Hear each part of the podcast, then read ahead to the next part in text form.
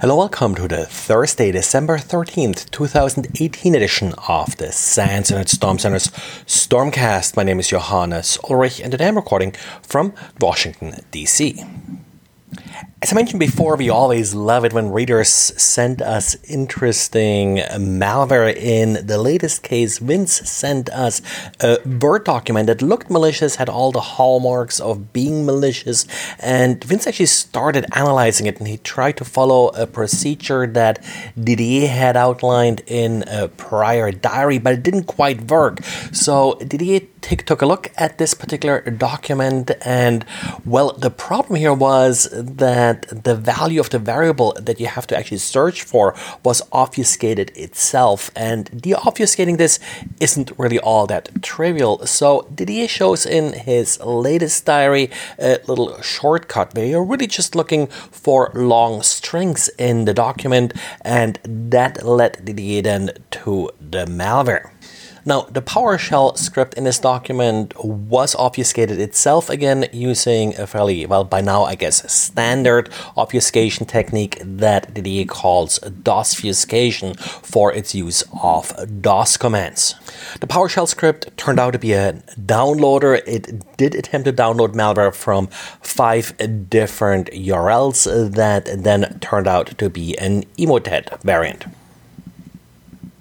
And ESET published an interesting report with a collection of various OpenSSH backdoors that they found in the wild.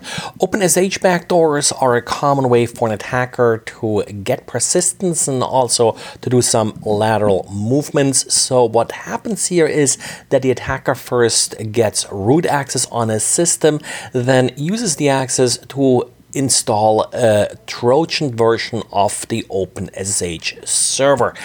Typically, what happens here is that credentials that are being passed to the server are being logged and exfiltrated. They, of course, also can provide static credentials that can then be used to log in even after the user has deleted any additional accounts the attacker set up or changed any passwords on the system. ESET identified 21 different families of OpenSSH backdoors. Now, as far as preventing these backdoors, first of all, don't have your system compromised in the first place. Secure SSH by not using usernames and passwords, but using only keys. And then finally, it is, of course, really good to have some kind of code integrity tool that makes sure that critical system binaries like the OpenSSH server are not replaced. And then we have a second story from ESET Security, and this one about uh, some pretty tricky Android malware. Now, this malware doesn't come from the official Google Play Store, but from a third party store, and it claims to be a battery optimization application. Now, if you download and launch the application, nothing really appears to happen. And well, you probably wouldn't really expect much. Uh, after all, it's just supposed to magically optimize your battery lifetime.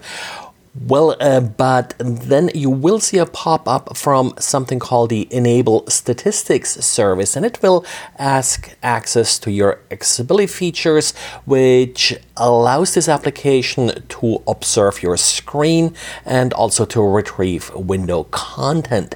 And the way this is abused is if you now start the PayPal app and log in, then this application will take over because it observed your screen, it noticed you logged into PayPal and it will transfer money to the attacker. So the main problem here is again not really a vulnerability in either the PayPal app or Android, but uh, really just the user giving the application permission to do its evil thing. And of course, enable statistics doesn't really sound like a malicious application, and there are a lot of applications that do ask for access to details about your system in order to collect some statistics to optimize the application so users may not be suspicious if they're seeing yet another one of these pop ups. Well, and this is it for today. So thanks for listening and talk to you again tomorrow. Bye.